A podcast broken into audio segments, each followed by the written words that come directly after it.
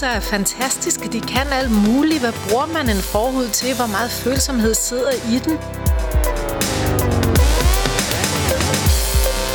Hvis I så en penis, jeg, jeg, ved, jeg ved ikke, om I vil kunne kende forskel på en omskåret og ikke omskåret.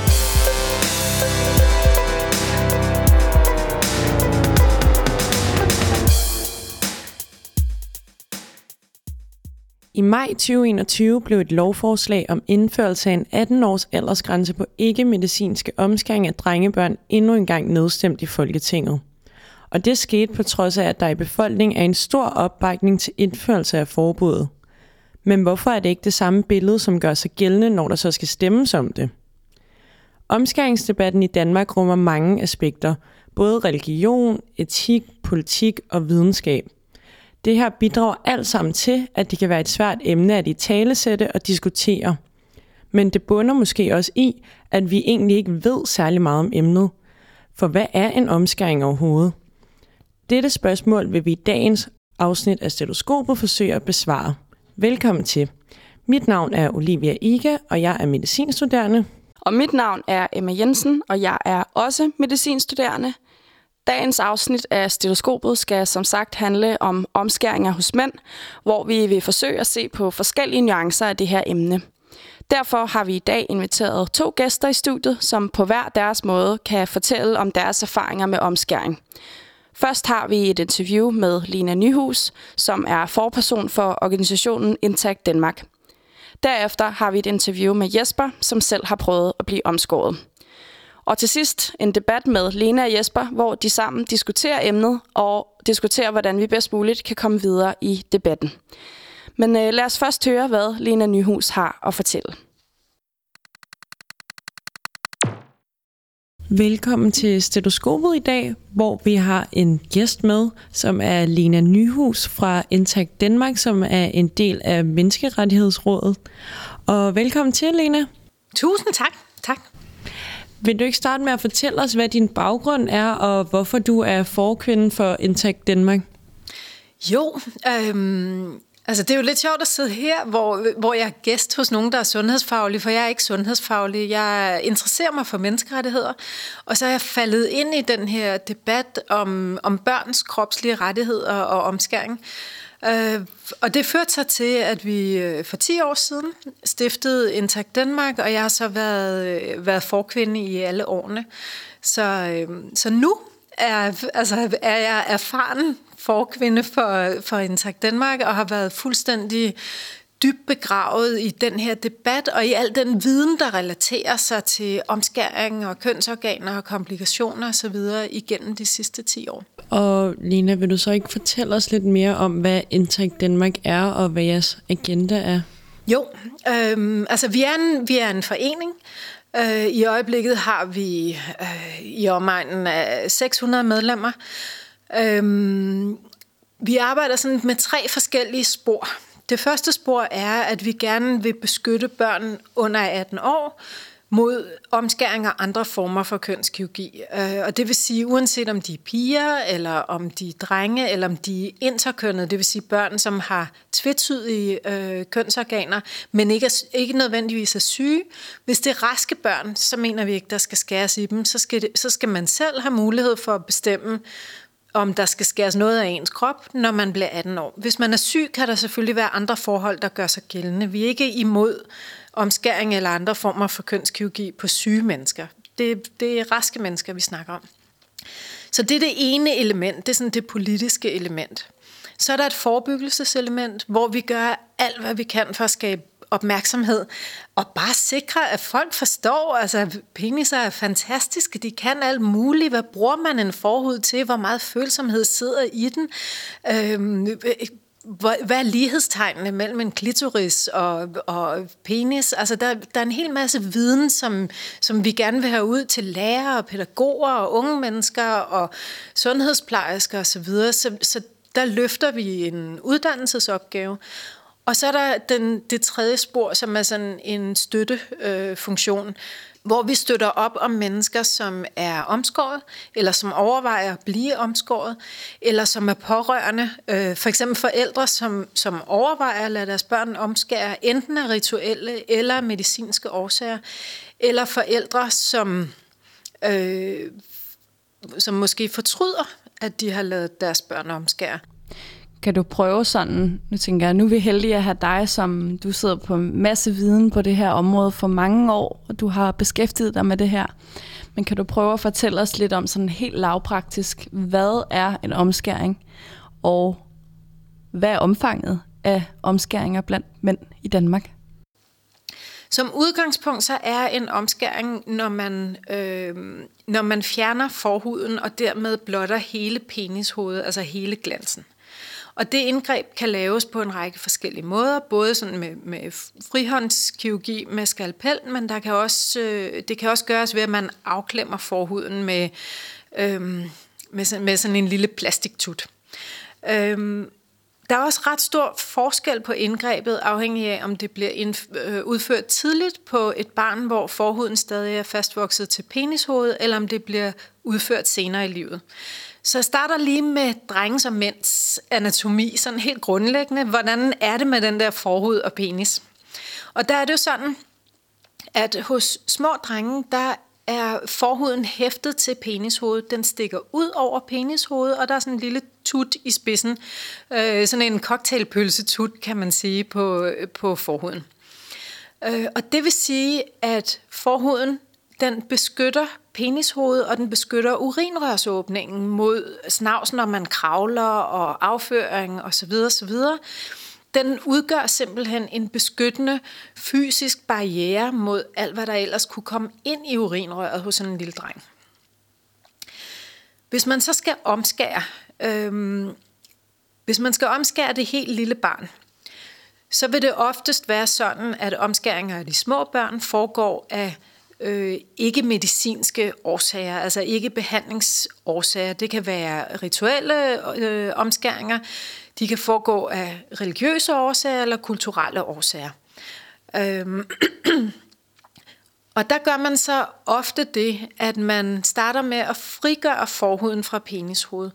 Og forhuden er fastgjort til penishovedet med den samme type væv, som en negl er fastgjort til fingeren. Så man skal altså starte med at vriste den fri, lidt på samme måde, som hvis man skulle vriste en negl fri af fingeren.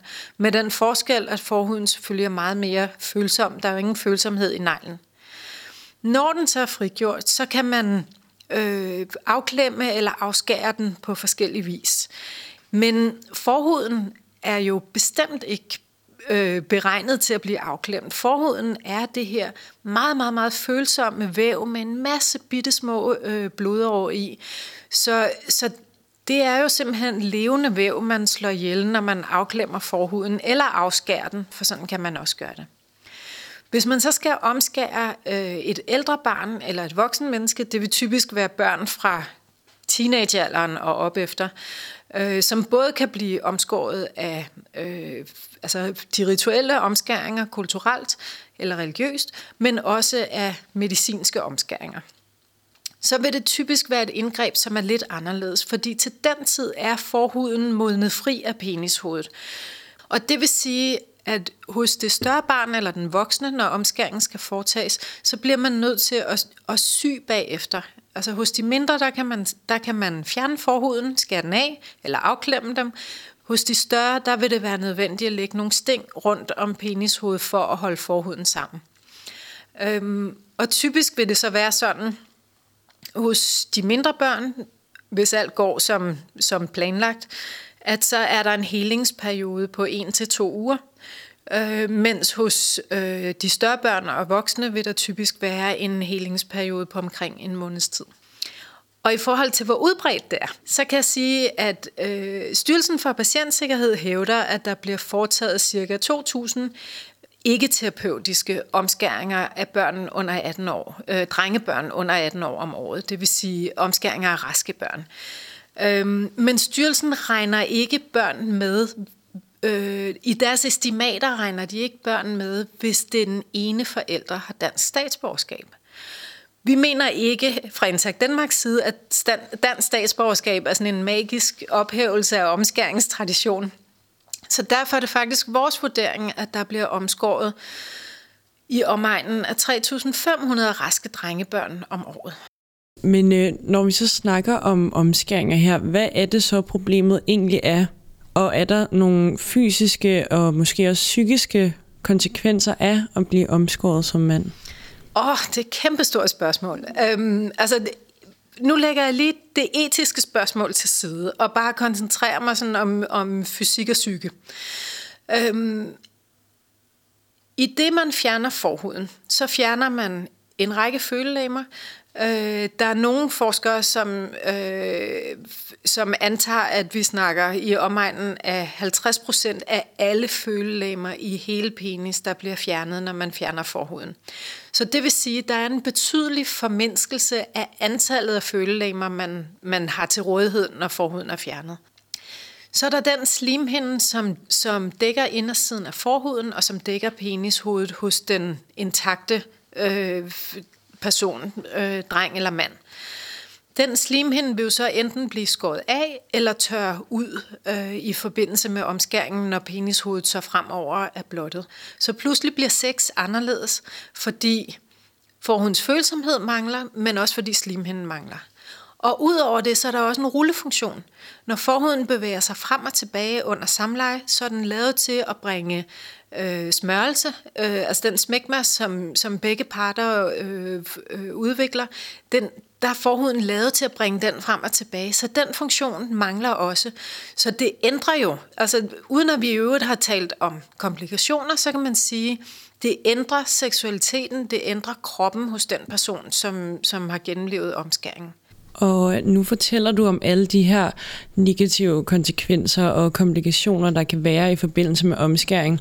Så man kan måske tænke sådan, hvorfor skulle man nogensinde gøre det? Men hvad kunne konsekvensen være af, at man ikke lavede en omskæring på en person, der fx havde en forhudsforsnævring? Ja, det er et rigtig godt spørgsmål.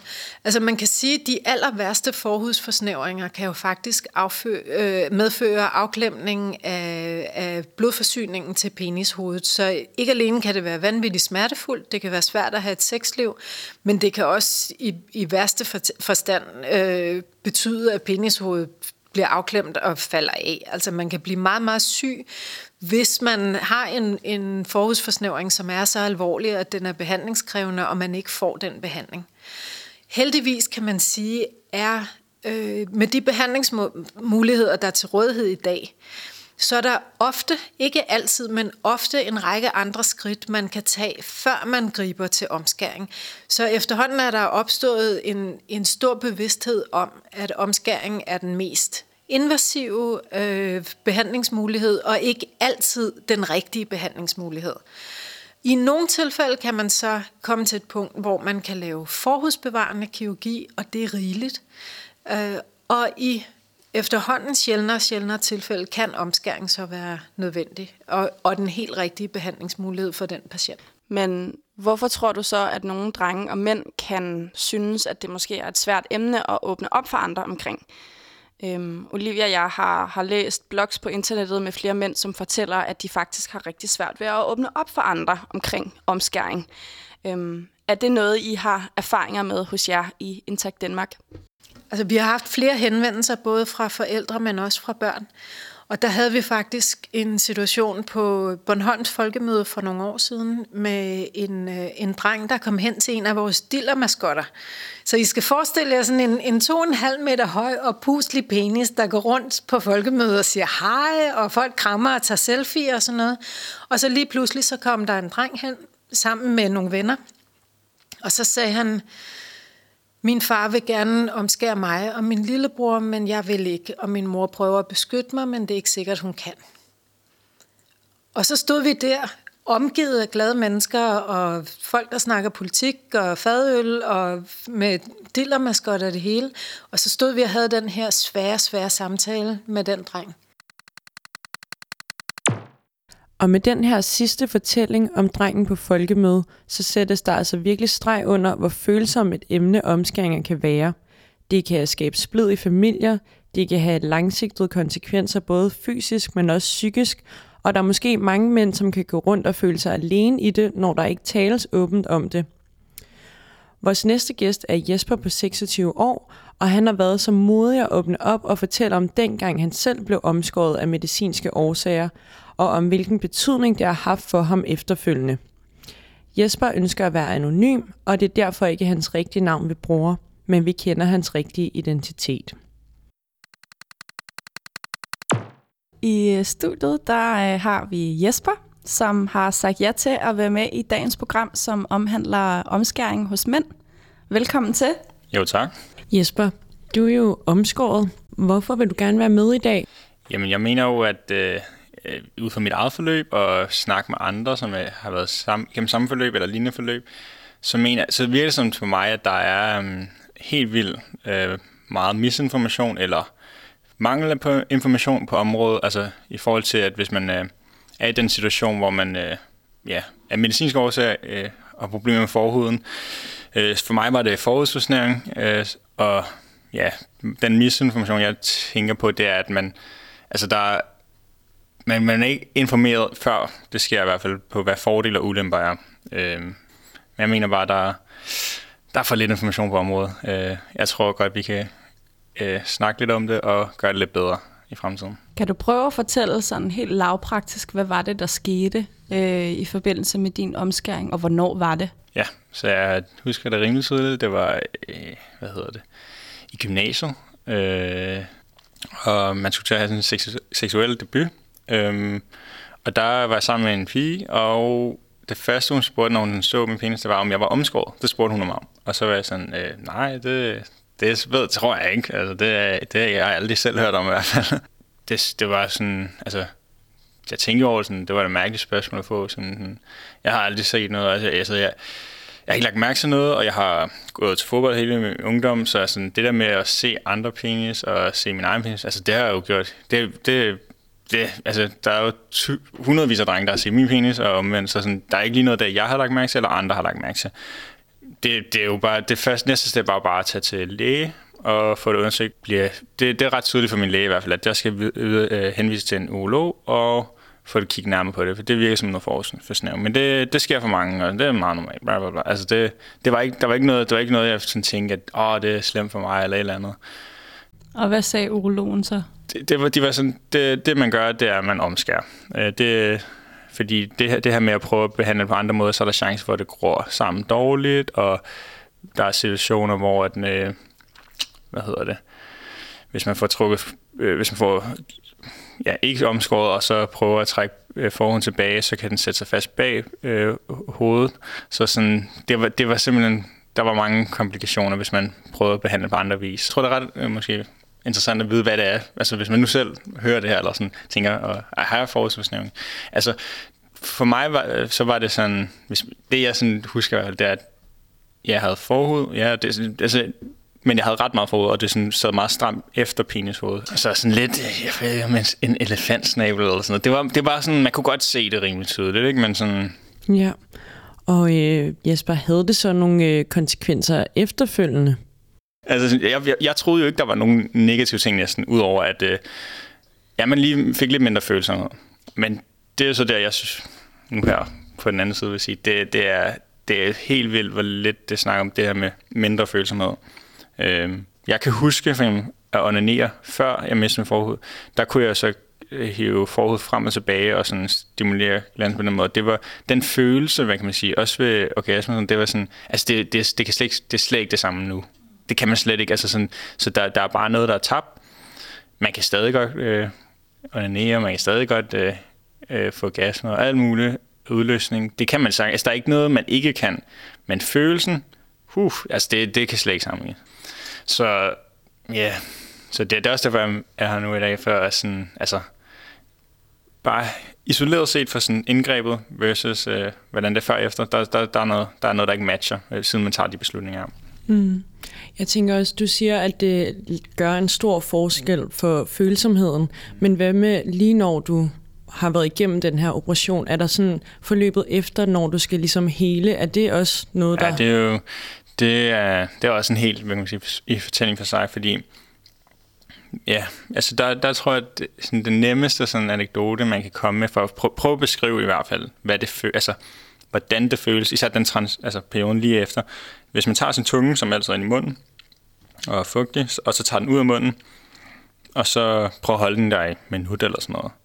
Sådan, det, det, det føles ikke rart for tungen. Det første halve år i hvert fald, hvis ikke et helt år eller to år. Altså det er en lang periode, hvor der skal man jo gå fra sådan, altså først har man en omtog, så har man forbinding på. Det, det hele overraskende hurtigt, vil jeg sige. Sådan, så var det nogle sting, så efter en, jeg tror efter en måned, så, kunne jeg, så var der ikke noget sådan med en forbinding eller noget.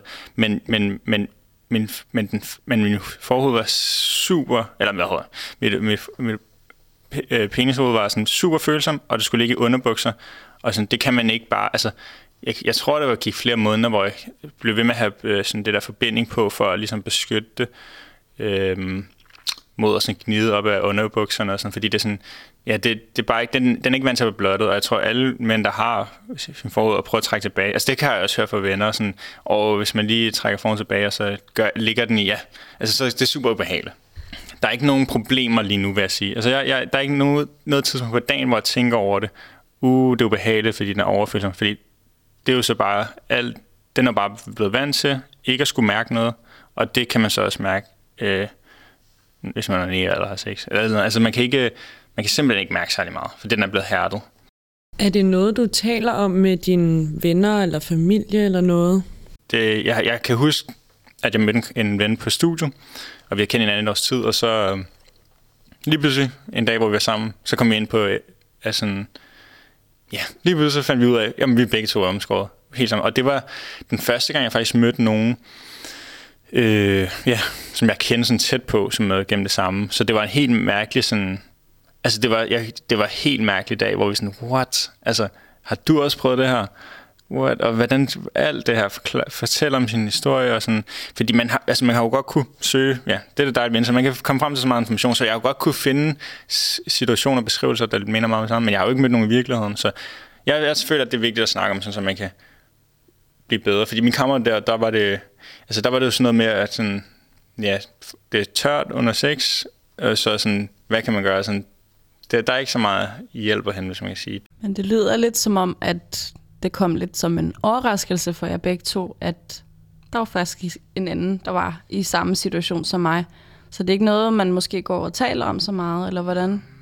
Okay, så ja, fordi jeg, det er det, jeg synes er lidt syret. Hvis, hvis jeg tænker over det, sådan, fordi altså, lige sådan, jeg, den gang jeg fik at vide, at jeg skal omskæres, omskæres og, altså sådan, og lige efter jeg blev omskæres, altså sådan, når jeg har snakket sådan lidt åbent om det, også til familiesammenkomst eller et eller andet, så, så lige pludselig så er der så andre, der går op og siger, ja, men jeg har også haft lidt stramt, men det kunne fikses måske med stedet eller et eller andet. Altså, jeg har mødt mange sådan lidt perifært, hvor det sådan, de har haft lignende problemer, eller hvad, men det kunne så få det fikset på anden vis, eller et eller andet. Det er i hvert fald ikke noget, mine forældre har været opmærksom på. Det er ikke noget, nogen sådan i samfundet er sådan, har tjekket, men alligevel, når man så kommer gennem livet, så støder man på mange, der har været tæt på, eller har prøvet at øh, blive om. Så, sådan, så jeg synes, det er en mærkelig ting, man sådan lidt dodger, eller ja, undviger sådan, ikke at snakke om. Altså, det, det, det, var ikke noget, sådan, før det var min situation, så er der aldrig noget, jeg havde hørt om som koncept. Det virker på mig, at jeg tror simpelthen, der er mange, der ikke vil kunne genkende. Hvis du så,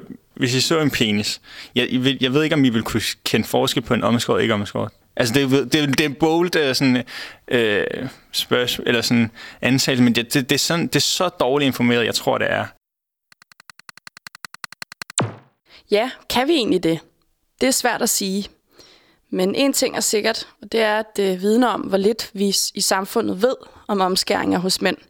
Og på den måde kan det måske også være med til at tabuisere emnet. Men hvad kan vi så egentlig gøre for, at der bliver informeret bedre? Og er omskæringer hos mænd overhovedet tabu? Vi har her til slut samlet både Lena og Jesper i studiet for at høre, hvad de har at sige til debatten. Lena og Jesper, velkommen tilbage i studiet. Lena, jeg vil først gerne høre dig om, øh, hvad du egentlig tænker om Jespers historie og om hans erfaringer med omskæring. Åh, oh, jeg synes, det var fantastisk, øh, det han havde at fortælle, øh, og det er ekstremt genkendeligt for os i Intact Danmark. Øhm, både det, at han fortæller, at han har fået rigtig dårlig rådgivning, ikke af, af dårlige intentioner, men der til synligheden bare ikke har været øh, tanke på, hvilke spørgsmål han kunne sidde med, hvilke viden han havde behov for at få.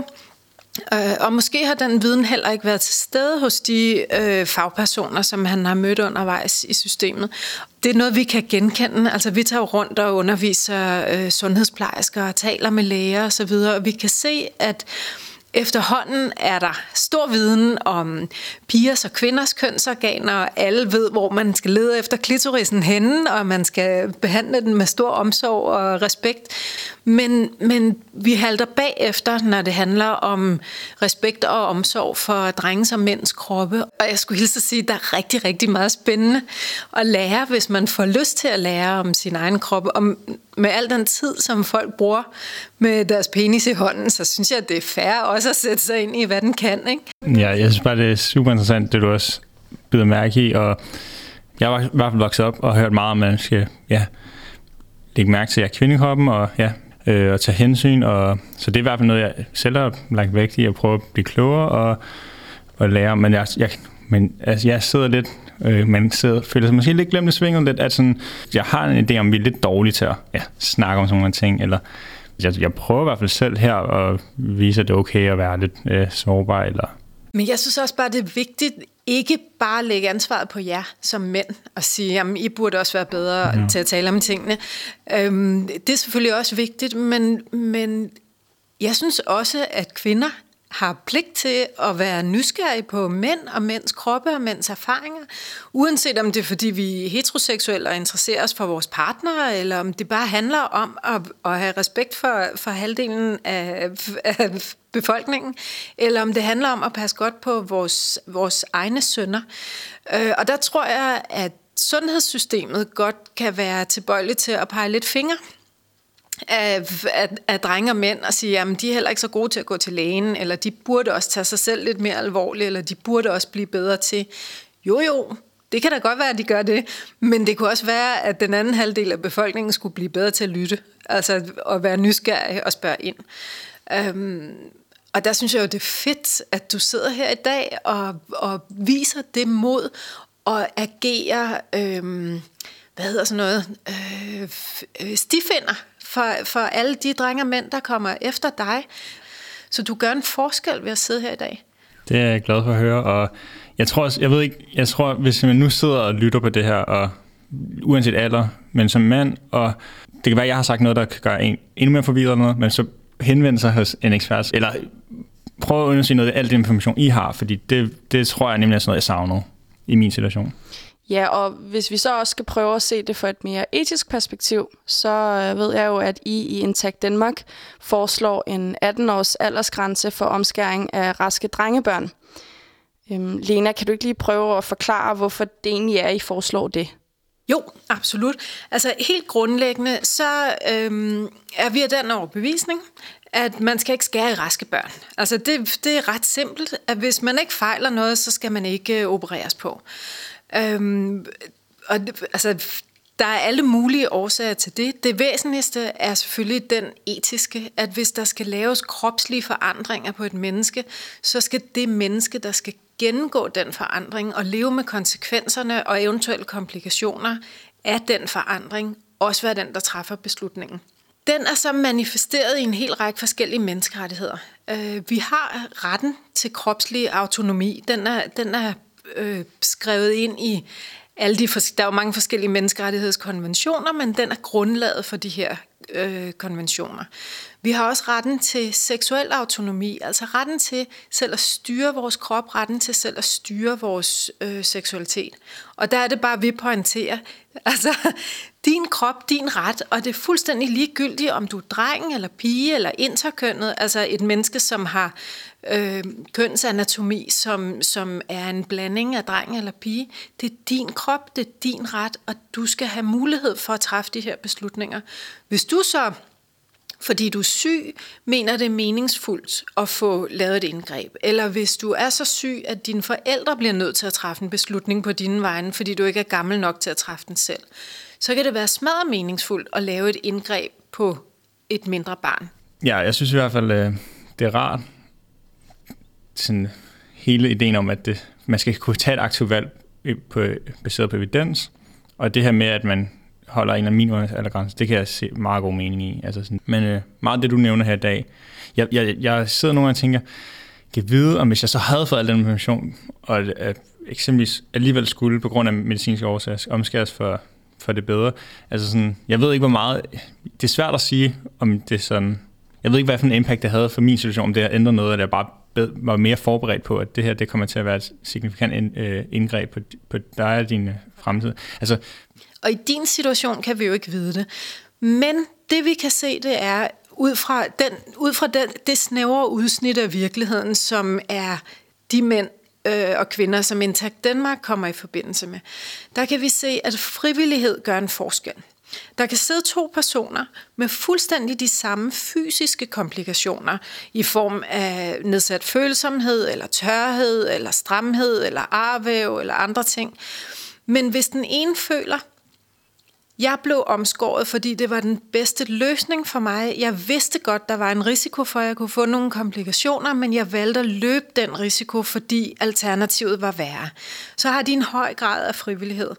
Så sidder der en anden ved siden af med nøjagtigt de samme komplikationer, men som siger, at jeg fik aldrig valget.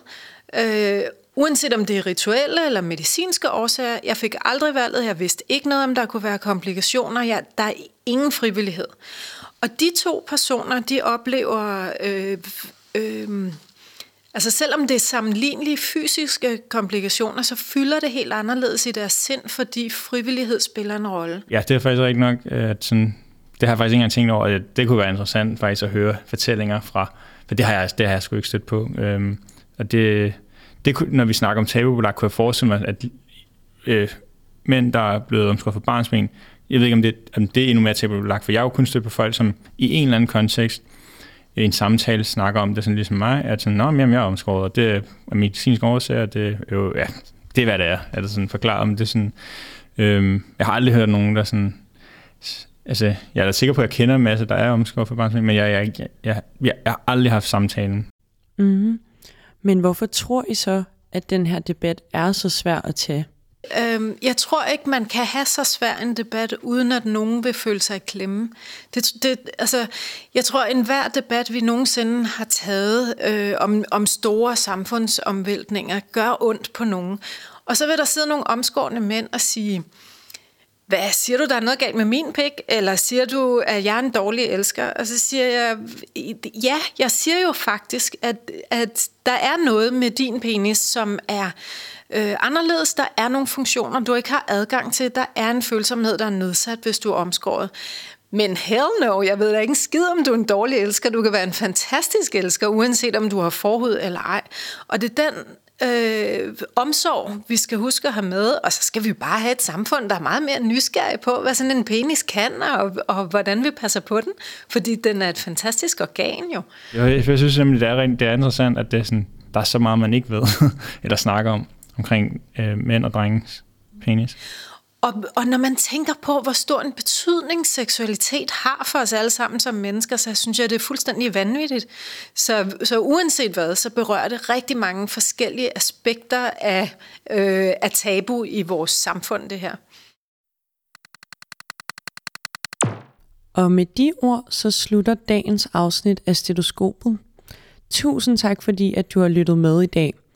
Vi håber, at dagens afsnit har været med til at give dig noget indsigt i omskæringer hos mænd, så vi sammen kan få sat gang i samtalen på en god og nuanceret måde.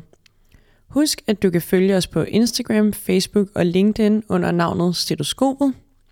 Vi går på sommerferie nu, og her kan du passende gå ind på din foretrukne podcast-app og høre nogle af vores tidligere udsendelser. Rigtig god sommer og på genhør.